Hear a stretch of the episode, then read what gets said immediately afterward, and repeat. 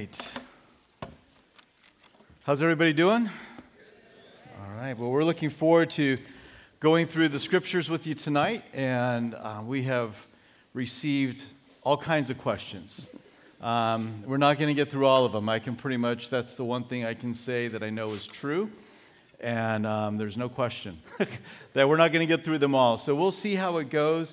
Um, we're open to uh, maybe even extending this out um, into next week if we don't get through enough of those questions. So we're just going to see how that goes. But if you're coming on in here, you're tuning in, and you're like, oh, what, what, what, are the questions? So on Wednesday nights, we have been looking at um, Luke 21, which is a study of prophecy that Jesus spoke of what would happen at the end of the age. And so, um, in, over the last month or so, we've been collecting questions um, from you all, from those that submitted them, and we compiled them. We tried to bring them into categories. So you may not hear your question um, maybe answer or uh, brought forth just the way you sent it in, but we tried to kind of group a bunch of those same similar thoughts together. And that's how we're going to approach this. So I've got Joel up here. Um, he's the millennial, and he's writing a book. The millennial well, on the millennium. Yeah, millennial yeah, on nice. the millennium. I like that. Yeah, so nice. I'm sure it's sure to fail. So, um, and then we have we have Jeremy, who's not a millennial and has no intention of writing a book. So. Um, so uh, we've had fun preparing this. Uh, the one thing I will say, we've not gone out of our way, although we, we come from a similar perspective, we have not gone out of our way to script these answers. So you, you may even feel a little bit of, you know, uh, different perspective on some particular passages. Um, so when we come to the study of the last times, eschatology, we have differing views um, within the body of Christ. And so therefore, we need to make certain that we walk in grace. And so why don't we pray for that right now? Father, we come to you, and as we look at the blessed hope that, Lord, one day we're going to be in your presence, um, I pray that you would just stir our hearts. You would just light afresh that fire that you're coming back for us, that you said that where you are, we would be um, with you, and that you've gone to prepare a place for us. And so, Lord, these truths that are found in your scripture, spoken from your mouth and inspired through by your Holy Spirit, to speak of the coming and to speak of the rapture, to speak of the, the tribulation, to speak of your glory in the kingdom. May you give us uh, eyes and ears to hear and, and a grace, Lord, um, where it may be needed to uh, walk with those that maybe have a different opinion. But Lord, we want to dig into your word and we pray that your Holy Spirit would teach us and lead us and guide us. Amen. Amen. All right. So, just for starters, so you can know where we're coming from, um, we're coming from the perspective of a pre trib, premillennial uh, understanding of end times. So we'll talk about what each of those are in just a moment. But that's our perspective. So you don't have to, we're not trying to be tricky or fancy here. You, you can calibrate us. We're dispensationalists. I'm not really going to get off into that whole definition, but a pre trib, pre mill person is a dispensationalist. A little more to it than that, but, but that's, they certainly touch. Um, so that's where we're coming from. That's how we're going to answer it. And we are not ashamed of our position at all. Um, we don't, um, um, but in, in answering emphatically, don't misunderstand that as being aggressive. But we are going to answer emphatically where we, um, we feel like we can. And there's some places where we may um, come down soft on the issue. It's like, well, you know, I mean, it could be this or it could be that. And um, so you, you'll hear that as we, we go through things. So here's something I want to say as those who hold to a pre trib, pre mill view. Um, I think it's important that we don't look at the world around us and come to the conclusion that every single thing happens is a sign of the rapture of the church. And I think this is a place where um, that dispensational, pre trib, premillennial view has maybe walked into some error in the past. We'll talk about that. So, not everything is going to be a sign. Um, I mean, Jesus even said in Luke 21, hey, a lot of things are going to go on, but this is not the end. So, straight from the mouth of Jesus, he told us things would happen, and they're not necessarily indication that it is the end. But let me start here with this first major point, and I want to make this point, and then we'll get into the questions because it is the underpinning of all of our answers. So, um, one of the questions is like, this is such a huge subject. How do we even begin to wrap my mind around it? And um, so, l- let me start with this. It, it comes down to how you handle and interpret Scripture. And there, um, you, you, know, before you start racing off into this direction on that passage or this, you know, uh, theological issue or that theological issue or this difficult passage in Scripture, what you need to understand is how are you going to approach Scripture? You need to have a high view. Of course, I know that I'm just saying you all do, whether you don't, you do now. You have a high view of Scripture. You believe that it is the inspired, inerrant Word of God. So we come to it like that. But we also believe, and here's the point, that Scripture was written to be understood, and that it was written in a way that um, God was communicating real truths about real events. And so we believe that Scripture should be interpreted literally, accommodating similes, metaphors, hyperbole, um, all kinds of images, all kinds of uh, uh, figures of speech. So when we say literal, um, we understand that writers of Scripture use you know, literary devices to communicate a, liter, a literal truth. Jesus said, if your right eye offends you, pluck it out and throw it from you. We believe that there's a literal truth there, and that is do whatever you have to do to be radical with sin. But I don't think we need to start throwing eyeballs all over the place, okay? So, so but it was a hyperbole, right? He was, it, and the hyperbole was there to drive the point home of a literal truth that you got to get crazy with sin. You can't just be soft with it. So we, we believe in a literal approach to studying the scriptures. And because of that, not just New Testament passages, but Old Testament passages, and all prophetic passages. And that is not the way everybody approaches studying Scripture, especially on our topic of prophecy. Many, I'll even say maybe most historically, have chosen to uh, interpret uh, prophetic passages and they, spirit, they spiritualize it or they allegorize it and they don't look for a literal meaning. And this is why you have such a disparity of belief in the church because you have others like ourselves who will hold to a literal interpretation of Scripture. Okay, so before you start diving into Daniel, it's like, how are you going to understand this? Are you going to understand Daniel or Ezekiel or Revelation or uh, Matthew or Thessalonians, uh, many other passages, Jeremiah, are you going to understand them to be communicating a literal truth? Well, if so, I believe, without a doubt, you're going to come to two conclusions right off the top. And here, so big, big steps. Number one, we believe in a literal approach to Scripture. Number two, when you do that, you're going to come to this realization God is not done with Israel. That, it, you, and, and I'll, I'll, even the opponents of what I'm saying acknowledge this. If you approach the study of the Word of God in a literal way, that it, prophetic passages, passages about the kingdom, passages about the tribulation, that they are literal, yes, there's all kinds of literary devices used to communicate the literal truth, if you do that, you will come to the conclusion that God is not finished with the nation of Israel, and the many promises in the Old Testament and New Testament are still, that are unfulfilled, will be fulfilled. Okay, so that is a direct conclusion that comes out of believing in a, a, that approach to Scripture. The second thing that you're going to come to the conclusion on using that approach, especially as it relates to prophetic passages, is that the church and Israel are distinct. Are, do Jews belong to the church? Uh, believing Jews? Of course, as do believing Gentiles. Two men made into one, the body of Christ. That's the truth. But it is also the truth that there is still a ethnic group of people who have descended from Father Abraham. We know this because he had what? Many sons. Many sons. And many sons had Father Abraham. So, so anyways, he has a, a, a group of people that have descended physically from him. It's the nation of Israel. And so they have promises that are not related to the church of Jesus Christ. And we'll get into some of this. So you have these three big pillars, and really one big pillar. I'm going to approach all scripture, I'm going to interpret it literally. And when I do that, I'm going to come to these two conclusions prophetically God is not finished with Israel, and the Israel and the church are distinct.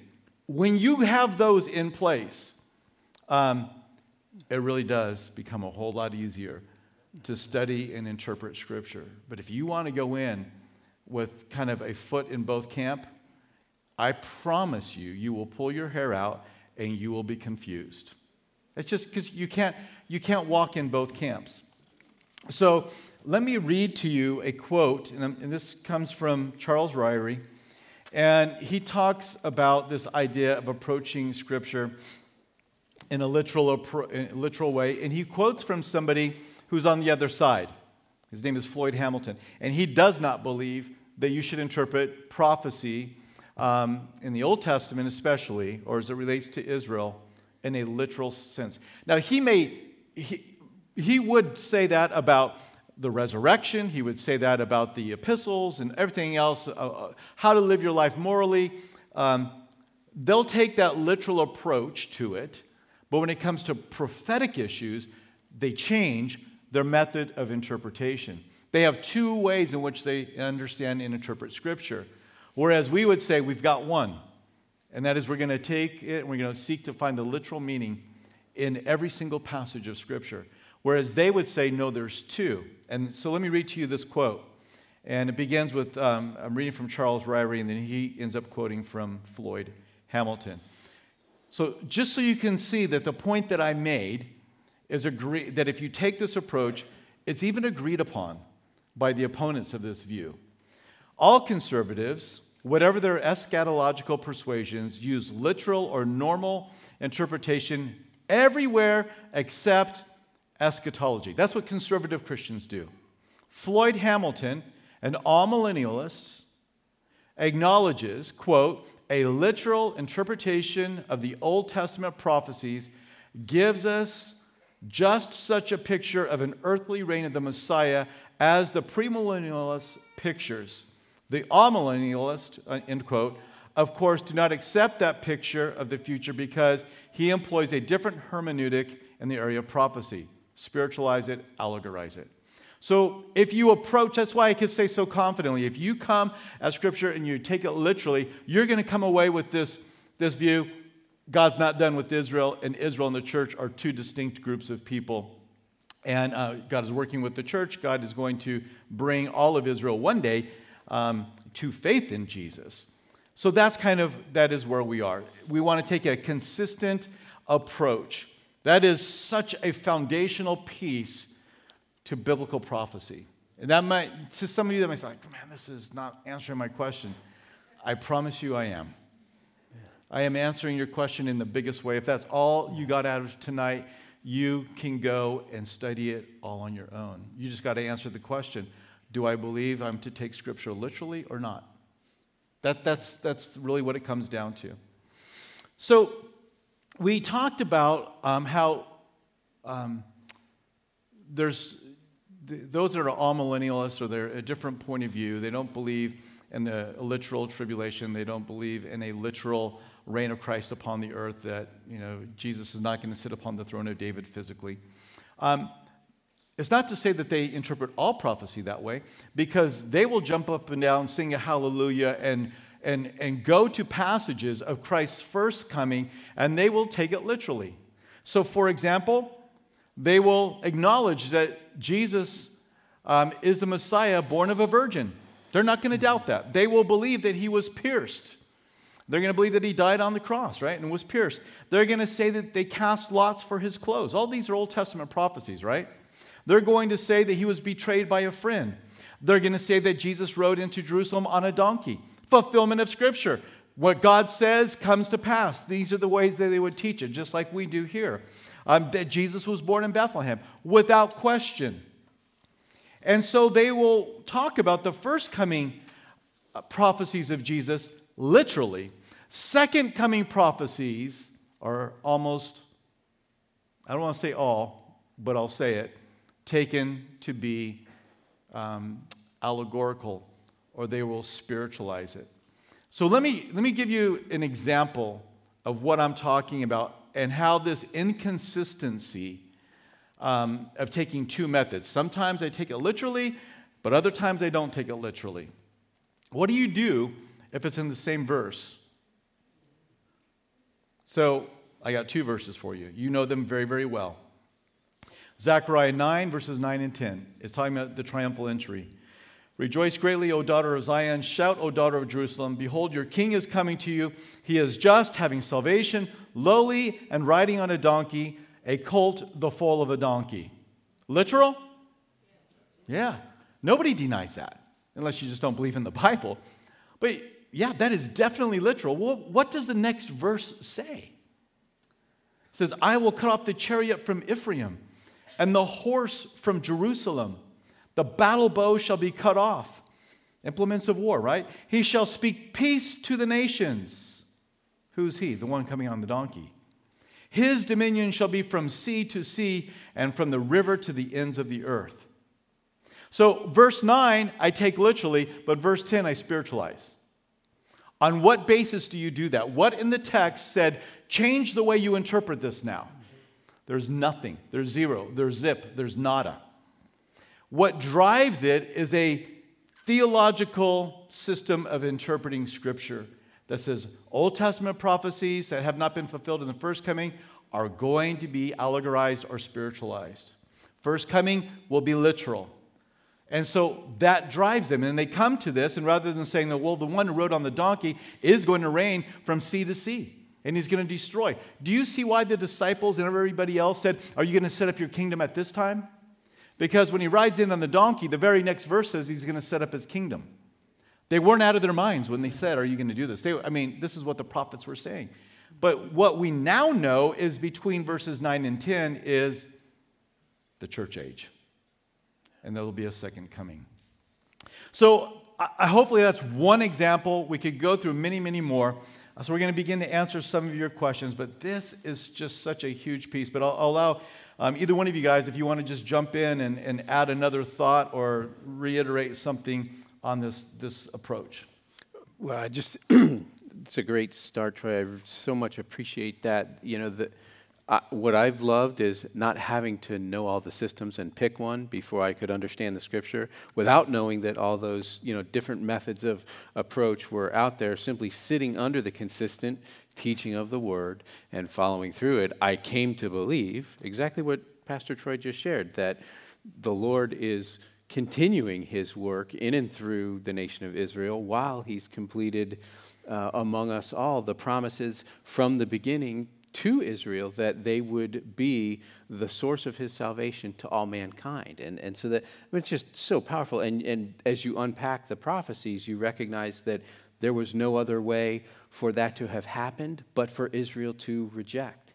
They'll still be held accountable and responsible for that rejection as the Lord works in and through them, but uh, that rejection opens salvation to the world. And so I didn't have to understand which would be the best system to get to that answer. When you read the scripture, study the scripture, and just ask the questions Has this already happened?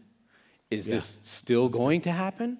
Um, when, and there's real answers to that. If you, if you wonder about a prophecy that you're looking at and whether that's been filled or fulfilled, I mean, you'll find that that prophecy unfolds in, you know, uh, it's been described as, you know, continuing peaks. There are many things that the Lord speaks that are true. They're true for the prophet and his audience immediately, but they become truer over time, or they may have a greater fulfillment. And so um, we, can, we can wade into a prophecy, prayerfully read through it, determine what's been what has happened, what's been fulfilled, and what may yet be ahead without having to invent a new meaning for it that will, you know, suit a system. So you don't have to be, uh, you know, a, a college-educated anyone. You can just read this. The people that it was proclaimed to were typically simple people. Farmers. So yeah. that, I love being included in that. Yeah.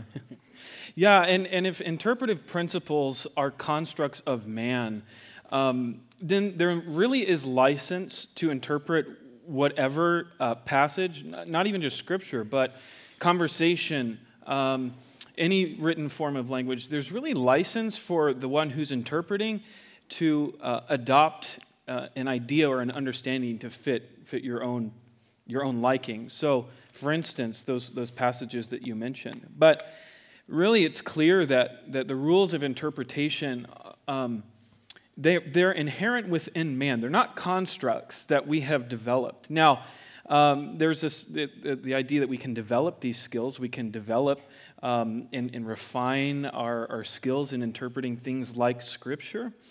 Um, but since we've been created with the ability to interpret, I think we should employ these elements of, of understanding what the author has meant, not what we think or we bring to the text. Because if that's the case, we can make anything say what we want.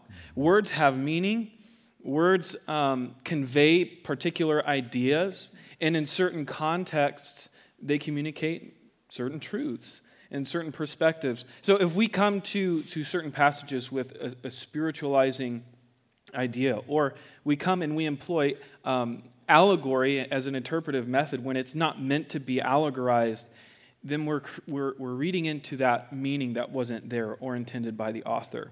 So I think it's just important. And as Troy mentioned, um, people will, will point at this system of interpretation and say, you're so rigid, you don't, you don't account for allegory, you don't account for literary devices, but that's just simply not the case. I mean, he gave a couple of examples there, so um, it's important how we approach the scriptures.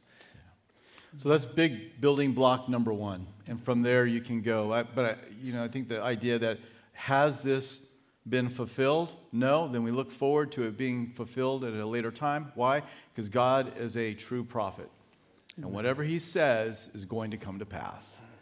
So let's move on here. Let's talk a little bit about the, uh, the millennium. What, what do we refer to, since you're writing a book, Joel, um, about the millennium? What, what is the millennium?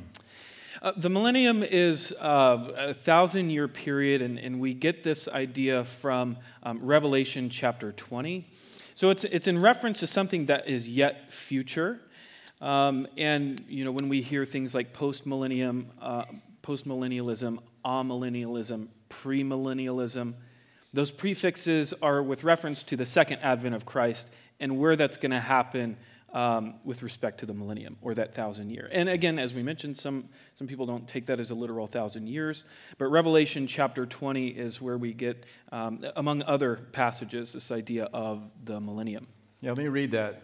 Revelation 20, verses 5 through 8. But the rest of the dead did not live again until the thousand years were finished. This is the first resurrection. Blessed and holy is he who has part in the first resurrection.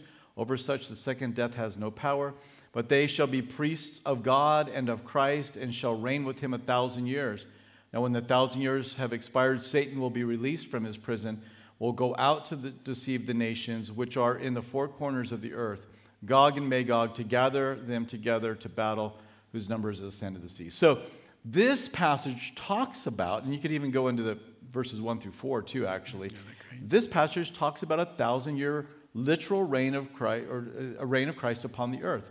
So the premillennial view is what Joel just shared is we we believe that's going to be that's literally going to happen upon this earth and that Jesus will sit upon the throne of David and rule and reign. But the other view, uh, uh, two other views, amillennialism, uh, doesn't believe in a literal reign of Christ. Um, they would say that the, uh, it's a spiritual affair, that the church has replaced Israel, and so we are living in a spiritual reign of Christ now. He rules and reigns in your heart, doesn't he? Would be kind of their thought. The other view um, is post millennialism, and it sees the reign of uh, this physical reign happening now through the church, and they also believe that things are going to get better and better until we finally usher in the second coming of Christ because things have gotten so much better. Okay? So these are very different views. Only one view takes a literal approach to it, and in that reign of a thousand years, all those unfulfilled, I say all, but vast majority of the unfulfilled prophecies regarding Israel will be fulfilled in that thousand years. And so the Lord will be a true prophet. And what he said was going to happen is going to happen. Um, so, like with the post millennial view, quite, you know, very, very common, very popular, as is amillennial view, but they would actually see that that Satan is bound right now.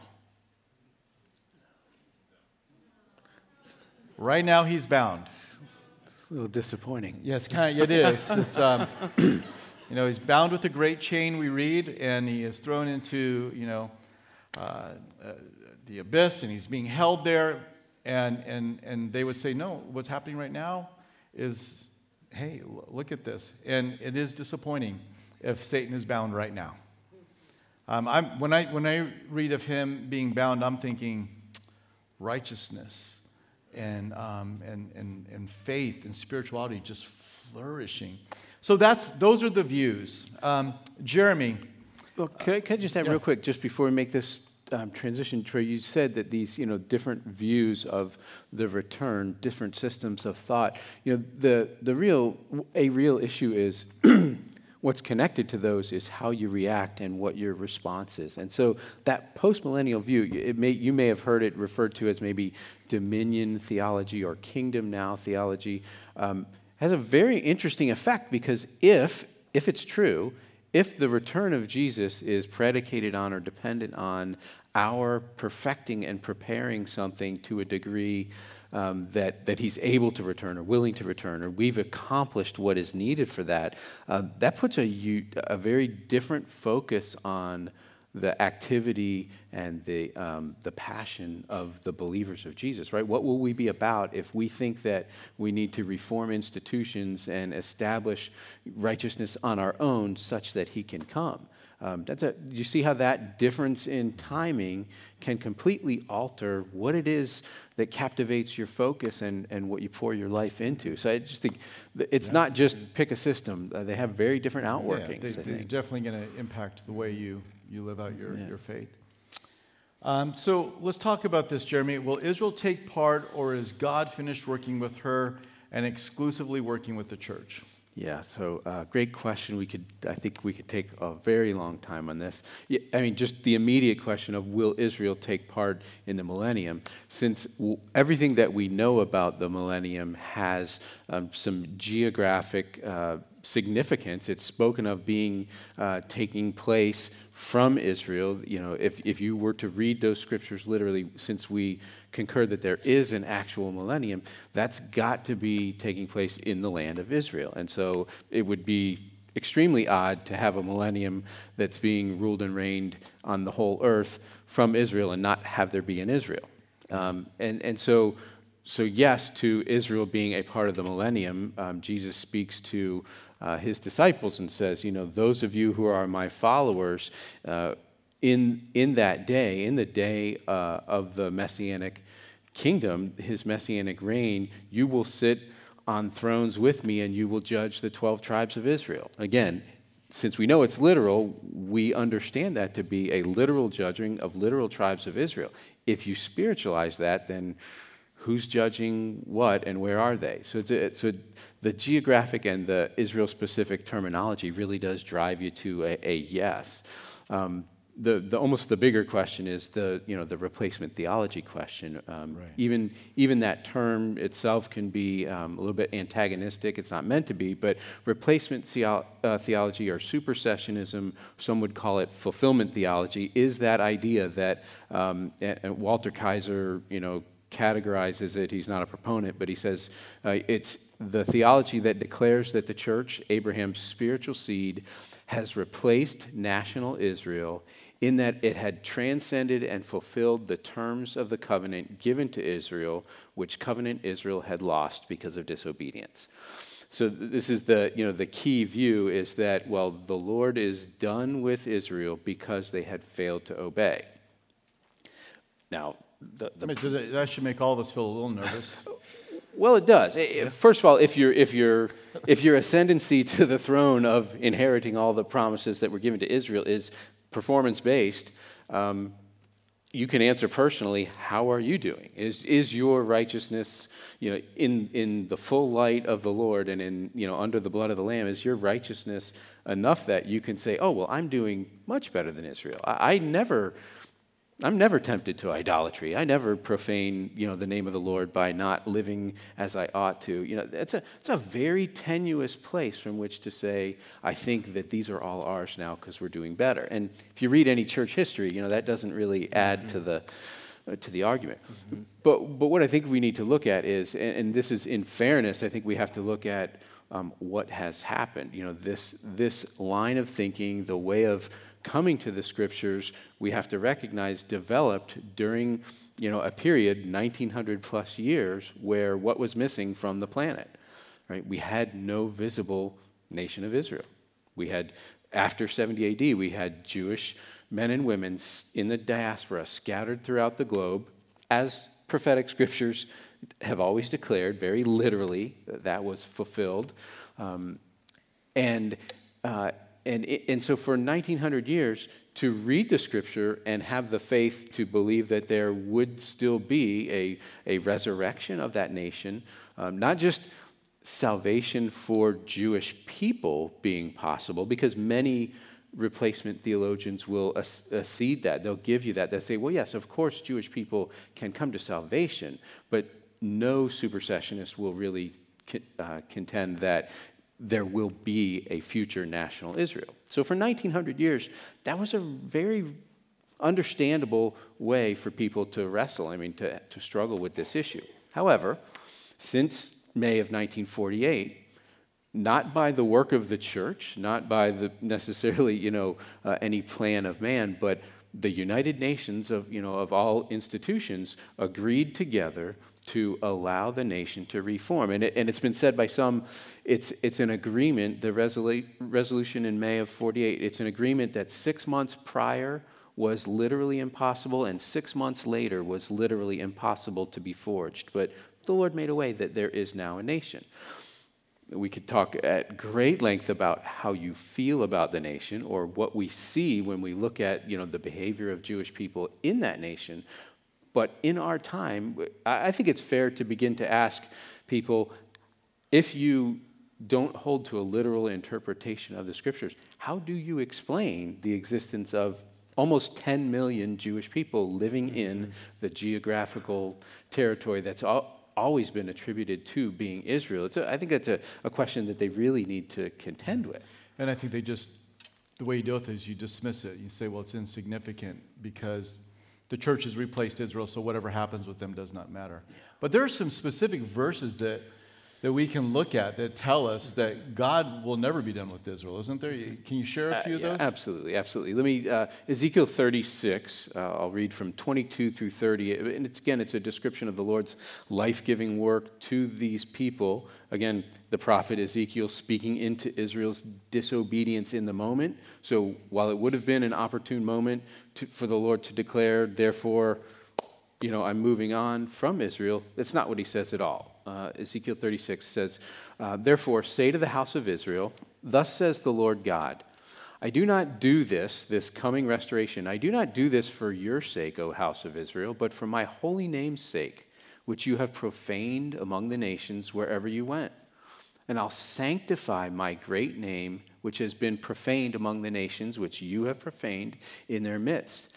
And the nations shall know that I am the Lord, says the Lord God, when I am hallowed in you before their eyes. And, and you can pause and ask there, has that happened yet? There was a destruction of the temple and a diaspora in 70 AD that came after this promise, I would contend that this has not completely happened yet at all. So I think it's speaking to, it's pouring forth a promise of an even future restoration. For I will, in verse 24, he continues, For I will take you from among the nations, gather you out of all countries, and bring you into your own land. Then I'll sprinkle clean water on you, and you shall be clean. I will cleanse you from all your filthiness and from all your idols. I will give you a new heart, put a new spirit within you. I will take the heart of stone out of your flesh and give you a heart of flesh. I will put my spirit within you and cause you to walk in my statutes. You will keep my judgments and do them. Then you shall dwell in the land that I gave to your fathers. You shall be my people, and I will be your God. I will deliver you from all your uncleannesses. I will call for the grain and multiply it. So it's not even just a return to the land, it's a rebirth and a, and a promise of prosperity that you know, has eluded them for millennia. Um, I'll call for the grain, multiply it, and bring no fam- famine on you. And I will multiply the fruit of your trees and the increase of your fields so that you need never again bear the reproach of famine among the nations.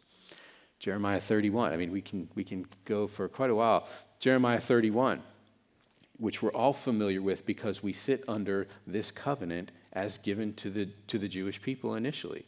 Beginning in verse 31 Behold, the days are coming, says the Lord, when I will make a new covenant with the house of Israel and with the house of Judah. So we could ask this is a promise of a covenant that we would say, except for individual instances, myself, Jewish people who know Jesus as Messiah, this has not been fulfilled. I will make a new covenant with the house of Israel, with the house of Judah, not according to the covenant that I made with their fathers in the day I took them by the hand to lead them out of the land of Egypt. My covenant, which they broke though I was a husband to them, says the Lord. But this is the covenant that I will make with the house of Israel after those days, says the Lord. I will put my law in their minds and write it on their hearts. I will be their God, and they shall be my people. No more shall every man teach his neighbor and every man his brother, saying, Know the Lord, for they all shall know me, from the least of them to the greatest of them, says the Lord. For I will forgive their iniquity, and their sin I will remember no more. Thus says the Lord, who gives the sun for a light by day, the ordinances of the moon and the stars for a light by night, who disturbs the sea and its waves roar. The Lord of hosts is his name. If those ordinances depart from before me, says the Lord, then the seed of Israel shall also cease from being a nation before me forever. Not just a people scattered across the planet who I'm still willing to save, but a nation. Thus says the Lord If heaven above can be measured, and the foundations of the earth searched out beneath, I will also cast off all the seed of Israel for all that they have done, says the Lord. Um, it goes on, the rest of the passage even talks about a very physical rebuilding that the Lord ends the chapter with saying, It shall not be plucked up or thrown down anymore forever. Mm. I would propose that we are not. Yeah. Right, we're not there. And so, I mean, to me, these passages, if you take them literally, you cannot say that God is done with Israel. The only way you can say that God is done with Israel is to say that doesn't mean that. And it's not. This is not, you know, uh, passage passages that are full of all kinds of imagery and signs and hyperbole and metaphor. It's just the Lord is just speaking. I'm not done with you. I will never be done with you because of my namesake. So I think you know this is a great example of if you if you're going to come to the place where you say God is done with Israel, then you got to look at those passages. You have to say they don't mean yeah. what they read, because anybody who would read those verses would come to the conclusion, without a theological system driving them, that God's not done with Israel. Yeah. It's the only literal conclusion you can come to. Well, and I would say furthermore, uh, alongside those specific Old Testament prophecies that you have to contend with, Romans chapter 11 is very clear. Paul makes it very clear that yes, for a time, Israel has, in a sense, been set aside, they've been hardened. Mm-hmm. Um, it, this new work of the church is, is that, that primary work, yes, that the Lord is working through the earth um, at this time. But again, it doesn't mean that, that the Lord is done with Israel.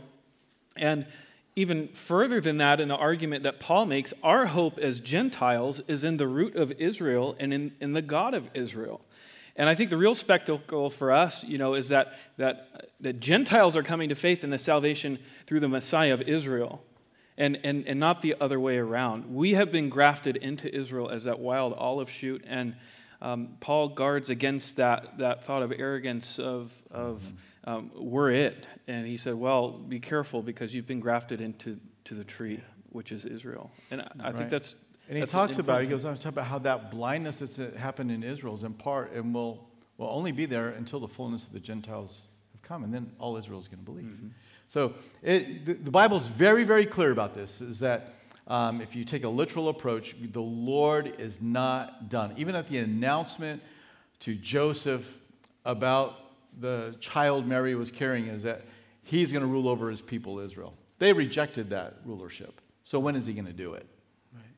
So I mean, you can. I mean, there are there are yeah. so many passages, but we're going to go ahead and, and move on. But one of the major objections that people will make to this millennial kingdom and Israel is is that well, if you take it literally, we read in Ezekiel that a temple is going to be built, and in this temple, there are sacrifices are going to be happening. And so the question is this um, if there's going to be literal sacrifices in the future, in the, in the millennial kingdom, then what are we supposed to do with the fact that Jesus was the last sacrifice once and for all? So, in a short, short answer, Jeremy, how do you, how do you respond to that? Yeah. Well, uh, let me first uh, give you Ezekiel 45 17, where it speaks specifically to this. It says, Then it shall be the prince's part to give burnt offerings, grain offerings, and drink offerings at the feasts, the new moons, the Sabbaths, and at all the appointed seasons of the house of Israel. He shall prepare the sin offering, the grain offering, the burnt offering, and the peace offerings to make atonement for the house of Israel.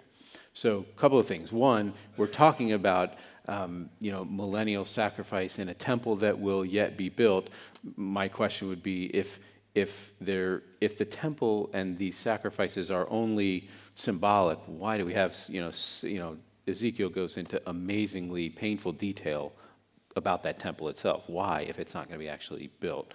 But given that it is, it, create, it does create a tension for New Testament believers. But we have, to, we have to do a few things. We have to cling to what we know, and we have to admit what we may not know and what we may i would say what we may not even be able to know. So what we're doing in this moment is we're clinging to the reality that uh, 1 peter 3.18 christ died for sin once for all the righteous for the unrighteous that he might bring us to god. So that work of reconciliation between fallen man and the father has been accomplished by his sacrifice and nothing else. So we belong to the father. However uh, in, within this nation of Israel look, there is clearly, and other prophets speak, you know, at great length about sacrifice that will take place.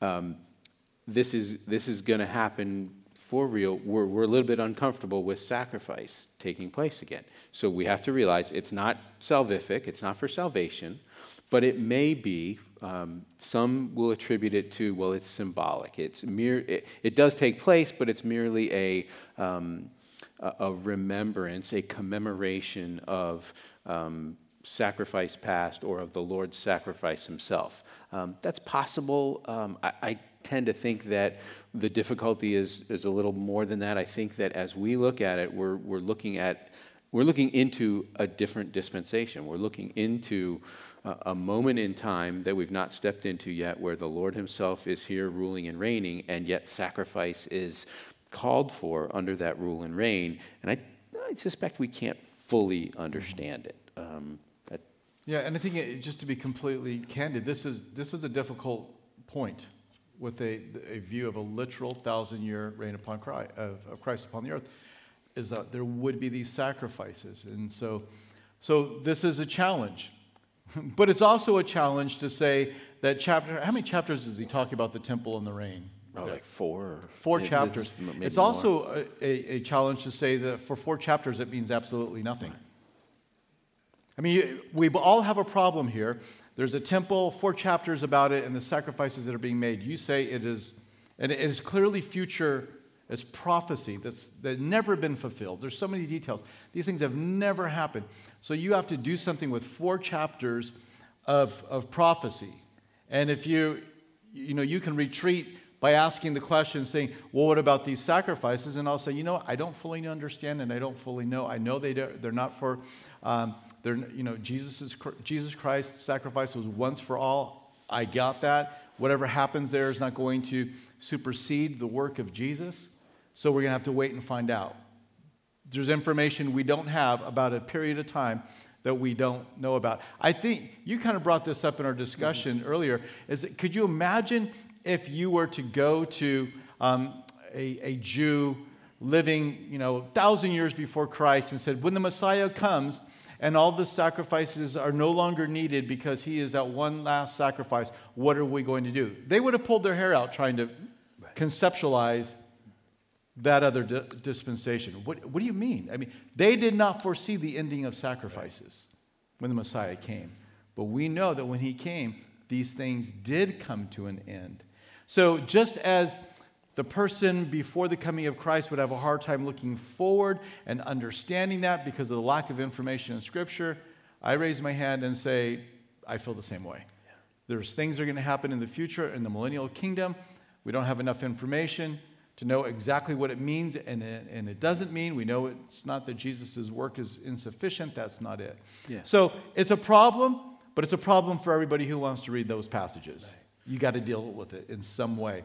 It, so I, just, I, find it easier just to look and say, w- more information to come, and we know what it doesn't mean. Right. And I was just going to add, it's, it's even more complicated in that not it's not merely Jewish sacrifice, but Zechariah and other prophets indicate that, Zechariah and Isaiah both indicate that there will also be Gentile nations that are bringing sacrifice in humility. Those specifically who opposed Israel in the last days will be, will be facing you know, life altering drought as nations unless they come up to Israel annually, make sacrifice uh, during the Feast of Tabernacles. So, so you either have to also explain that away as you know, mythical or, or not, you know, literal, and it just becomes very difficult when there's a consistent um, line of thinking and a consistent declaration from the Lord through multiple authors of Israel's future and the millennial future.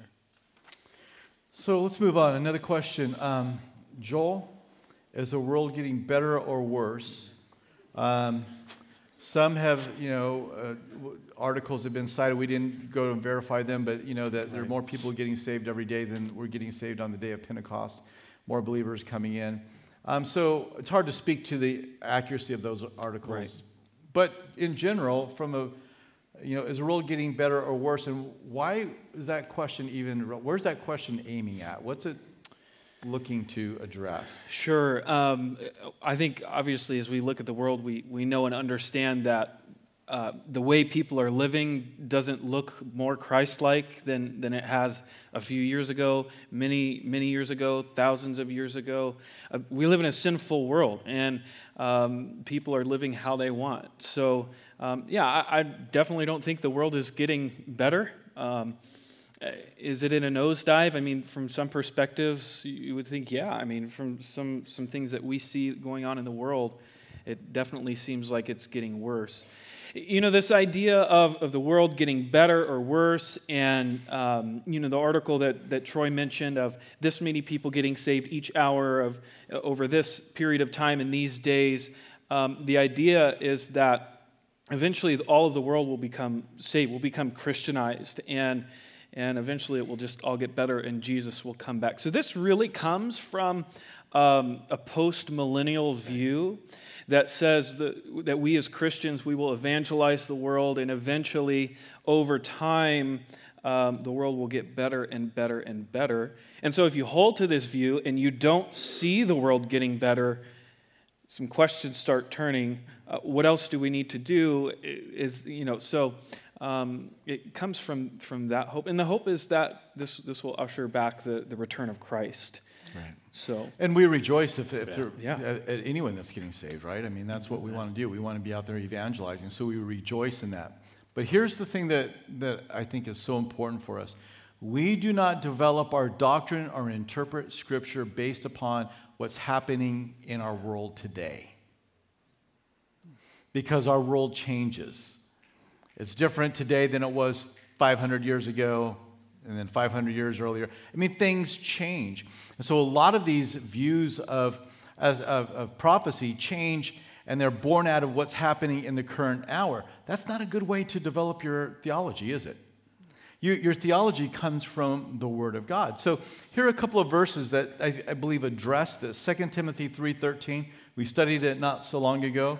It says, But evil men and impostors will grow worse and worse, deceiving and being deceived. So, very clear indication that we can expect things to get worse. Matthew 24 12, and because lawlessness will abound, the love of many will grow cold. Luke 18 8, um, I tell you, he will avenge them speedily. Nevertheless, when the Son of Man comes, will he really find faith on the earth? I mean, the idea is like the, things are not going to be good. He's going to return, and there's going to be so little faith that it's going to be hard for him to even find it. Or Second Thessalonians 2 8. And when the lawless one, Satan, uh, the Antichrist, is revealed, whom the Lord will consume with the breath of his mouth and destroy with the brightness of his coming. So it's going to be lawless days ruled by a lawless one. So while we may see pe- more people getting saved, if it's true, than you know every day than the day of Pentecost, well, that's something for us to thank the Lord for and rejoice in. Um, and yet, the testimony of Scripture is things are going to get worse, not better. And so, does that then mean that we should just kind of like, oh, well, or get, you know, it, the ship is sinking anyway, let's just go down with it? No, because we want as many people as possible to come to faith in Jesus Christ and to escape the coming wrath upon this earth. So, that was a good question that came in. Um, related to this is Does the gospel have to be preached to the whole world before the rapture? I kind of modified that question a little bit, but I think that's the way the question is most oftenly put forth is uh, does the gospel have to be preached to the whole world before the rapture? And the passage that's used to talk about this um, is Matthew 24, verses 13 through 14. It says, He who endures to the end shall be saved. And this gospel of the kingdom will be preached in all the world as a witness to all the nations, and then the end will come. So that's Matthew 24, verses 13 through 14. So the idea is the rapture cannot happen before the second coming of Christ, before the end, because it will take all the way to the end for all the nations to hear the gospel. So, therefore, a pre trib rapture is not possible. It has to be a, a, a rapture that's synonymous with the second coming when the end happens because we'll need those last seven years to preach the gospel to the whole world. So I don't know. I mean, I know this is kind of my question to answer, but do you guys want to chime in um, on this at all, or?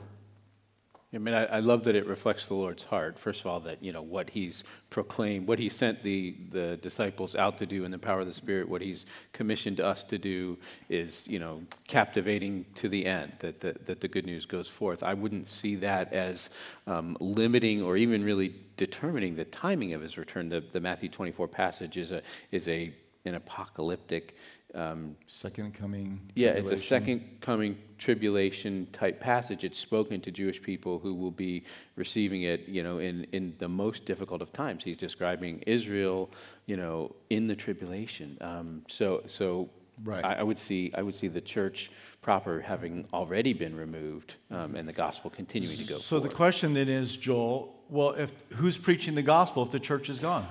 Yeah, well, uh, we see that that there's going to be. Um, a remnant of, of Israel that's saved. They're in the 144,000. They're going to go out and evangelize the world at that time. Revelation I, 14. Yeah, Revelation 14. Um, and I think another important thing is when we're talking about the fullness of the Gentiles coming in, is that with reference to the church, the fullness of the Gentiles coming into the church, or coming into salvation? Because we do see Gentiles being saved throughout the tribulation. So I think that's, that's something to consider as well. Um, you know, the, the idea of, of the fullness of the Gentiles coming in. I think the, the general idea when that question is asked is the fullness of the Gentiles needs to come into the church. But we also see that there's going to be a work of salvation in the tribulation right. that involves Jews and Gentiles as well, but will be distinct from the church. And when you read through Revelation, you get, I mean, it's like there's not, it's not a trickle of salvation there's many people getting saved. Mm-hmm. so you mentioned the 144,000 that will be sealed. No harm can come to them. They will be preaching. But we also find in Revelation 11 the two witnesses. They're going to be giving forth testimony and prophesying. And there's also those, one other group. All those guys Jewish and in Israel when this is happening. Yeah, so. that's right. 12, 12 tribes in Israel, so Jerusalem. If there's, if there's no Israel, that, that's really awkward. Yeah. and then one fun verse is Revelation 14 6. It's, and this is answering the question well, who's preaching the gospel? In, you know, in, the tribu- uh, in the tribulation, and if the church is gone. Revelation 14 6 states, Then I saw another angel flying in the midst of heaven, having the everlasting gospel to preach to those who dwell on the earth, to every nation, tribe, tongue, and people. The two witnesses, the 144,000, an angel of the Lord, those that are just getting saved and repeating the message, there is going to be many people that are speaking. And so it's in this time. And so um, I've gone to Nepal many, many times. And whenever I'm flying on these little planes or even coming into Kathmandu, you see all of these mountains and you see all of these little pin, you know, dots of villages that look impossible to get to. And so in my mind, whenever I read Revelation 14, 6, I'm just thinking that angel's just going to start cruising mm-hmm. through those mountain villages of Nepal and other places where the gospel is not gone, and he's going to be proclaiming the everlasting gospel. So there is going to be no shortage of that message being preached. And so everyone is going to hear this message before the Lord returns, but it's not all going to happen through the preaching of the church. Um, boys, we get into this next section, and we're going to have to go over just a little bit, but we'll maybe pick up part of this. Um, let's talk about the rap. We've mentioned the rapture a lot. What is the rapture, and what are the different views? And Joel, you were kind of driving a lot of this, yeah. but go ahead and, and yeah, so, so the, we get the idea of, of the rapture from a few key passages. Um, and, and, I'll just, uh, I'm not going to read those passages, but I'll give you some of the references there. Um, 1 Corinthians chapter 15, verses 50 to 57. Uh, 1 Thessalonians chapter 4, verses 15 to 17. And then it's also kind of mentioned in John 14, verses 1 through 3. But the idea of the rapture is, is taught by uh, specifically the passage that comes to mind is that 1 Thessalonians chapter 4, where uh, Paul mentioned there, there's going to be a, a catching up uh, of the believers to meet the Lord in the air. I will read that, that passage just briefly.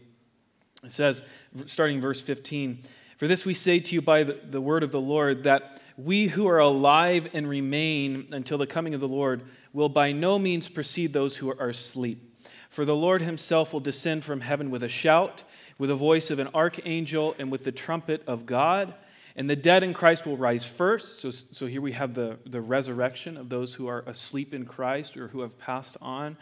Um, and right along with that, um, the, the rapture. So uh, the dead in Christ will rise first. Verse 17 Then we who are alive and remain shall be caught up together with them in the clouds to meet the Lord in the air and thus we shall always be with the Lord. Therefore, comfort one another with these words. So that's where we get the idea of. But you didn't read the, the word rapture. Yes, no, I didn't.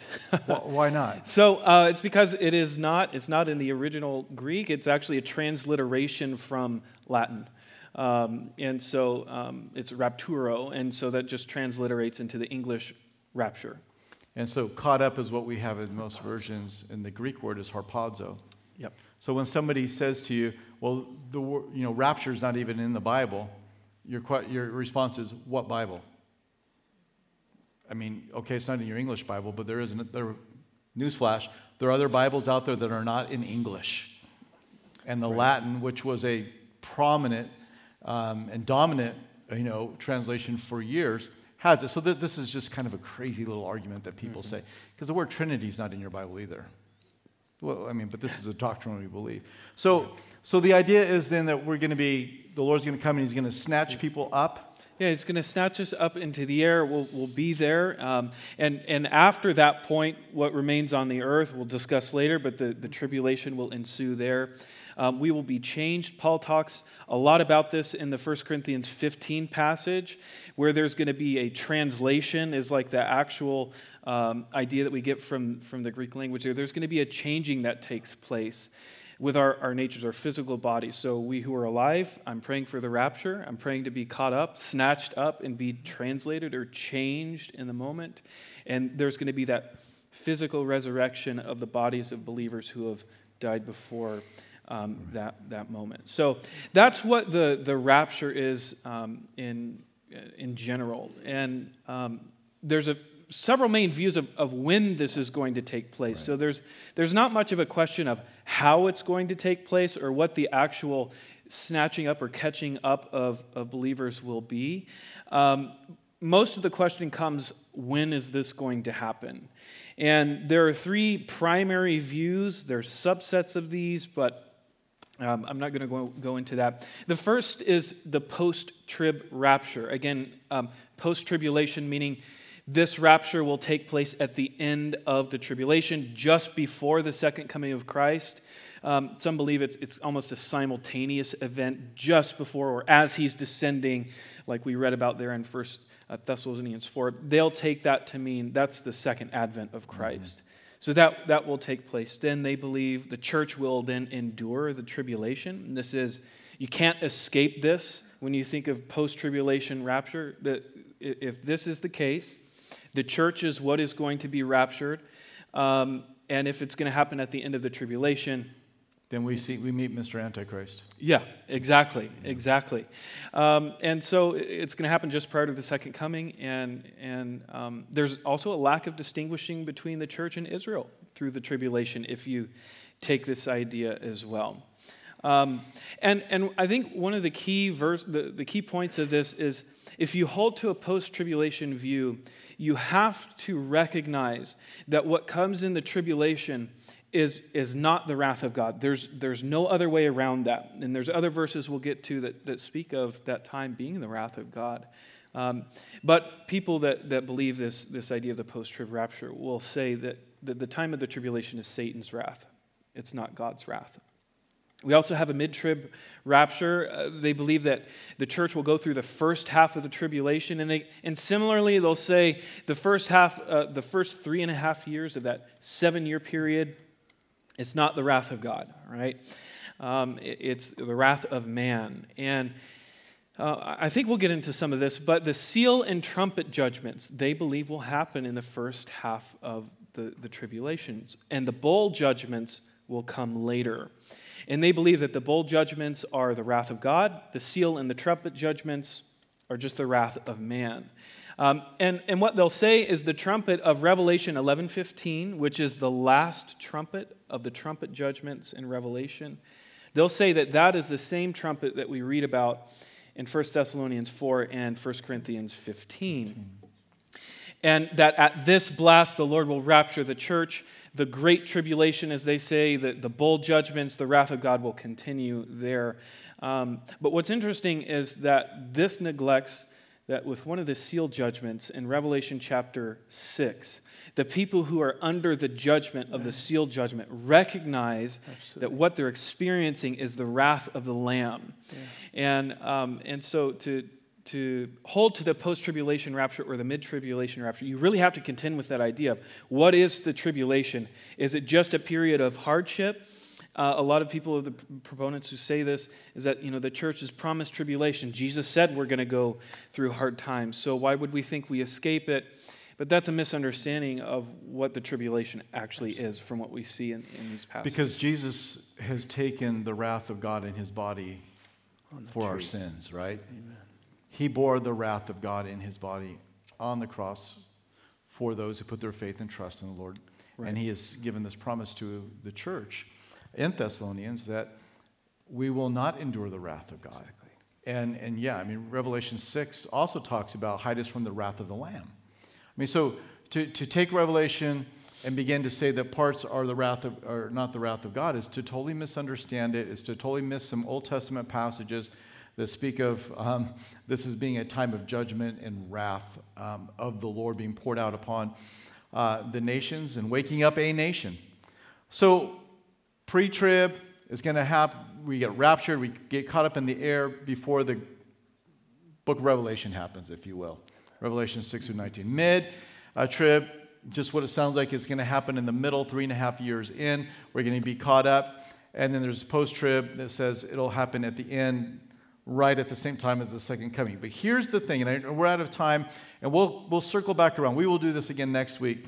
But here's the thing that I want to, us to end with what is the, the best argument for a pre trib rapture? In other words, what's the best biblical argument and case to be made for that the church will not go through the great tribulation? I'll let both of you kind of chime in on this, but. Well, I, I think two things come to mind. I said part- one. I'm sorry, no. one thing comes to mind. um, that has Save two for- subpoints. save it for your book, Yeah.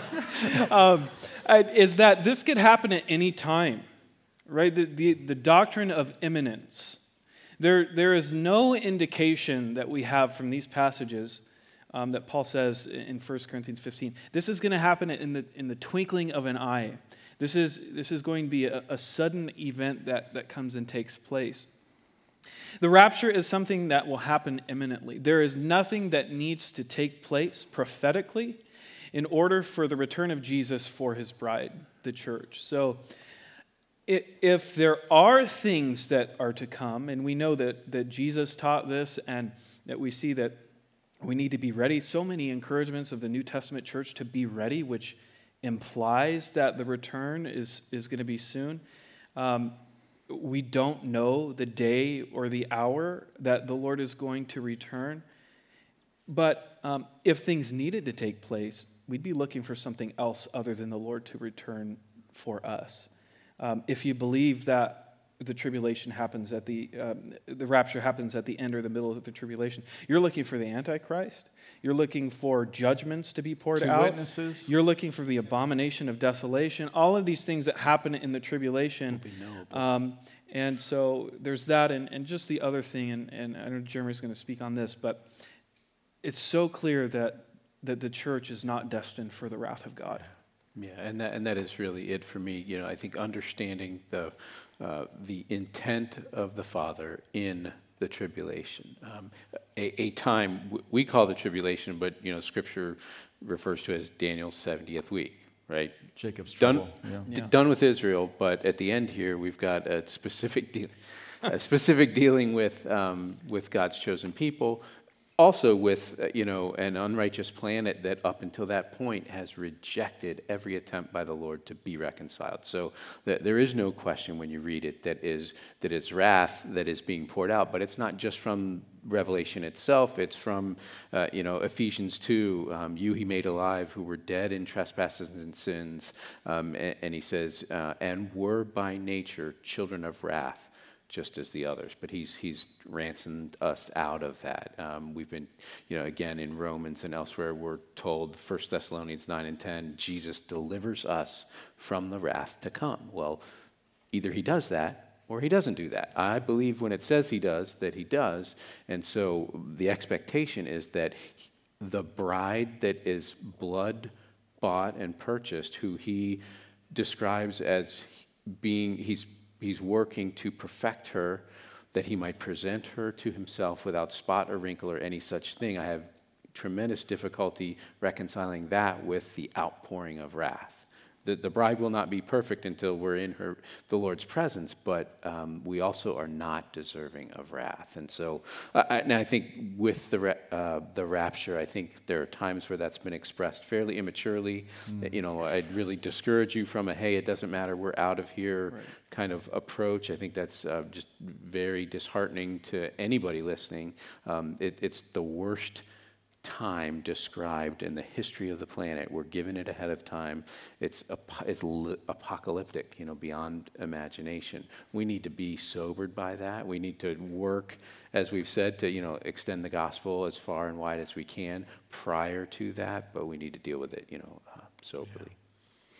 There's a, a verse that I think is um, pretty clear to the church in the book of Revelation, chapter 3, verse 10 Because you've kept my command to persevere, I also will keep you from the hour of trial which shall come upon the whole world to test those who dwell on the earth. So the Lord to the church says, I'm going to keep you out of this. And, and so I think, you know, uh, you, people say, well, for me, the, the, the one item that I think is so important is that we, that we understand is this doctrine of imminence. I think we, I think we often grab the, the, the significance of not enduring the wrath of God because that's so graphic. And we can say, well, the church, the bride of Christ, should not be abused by, you know, the wrath of the Lamb. But at this, this point of, the, of imminence, in other words, do you believe that Jesus can come back today? Do you believe Jesus could come back in three years? Do you believe he could come back in four? Do you believe he could come back in five? But if you hold to a, a view of the rapture that says this is at the end, I'm telling you, you cannot have an expectation of the return of Jesus. You could say maybe in seven years from today, because seven years have to elapse and then comes the Lord. As a matter of fact, the book of Revelation even tells us that after the two witnesses are put to death, there'll be 1,260 days before the Lord returns. I'm kind of compressing some thoughts in, in all of that. But we know that after the abomination of desolation, there'll be 1,260 days, and then the Lord will come. So, if you're on planet Earth and you see the abomination of desolation, you can count 1,260 days, and it has to happen. But if you believe that Jesus could come back today, tomorrow, next month, next year, at any moment, then you cannot hold to a post trib view because you have Revelation 6 through 19 that has to unfold. And there's a lot of nasty stuff that's going to happen in Revelation 6 through 19. So, uh, yeah, we believe in a pre trib. We're going to be out of here before God's wrath comes down because we're not appointed to wrath. Um, I was reading today in Genesis where Abraham is negotiating with the Lord for Sodom, right? Lord, would you, would you destroy a city if there were 50 righteous? Forgive me. And he works all the way down to 10. He goes, If there were 10, he goes, I would not destroy it if there were 10.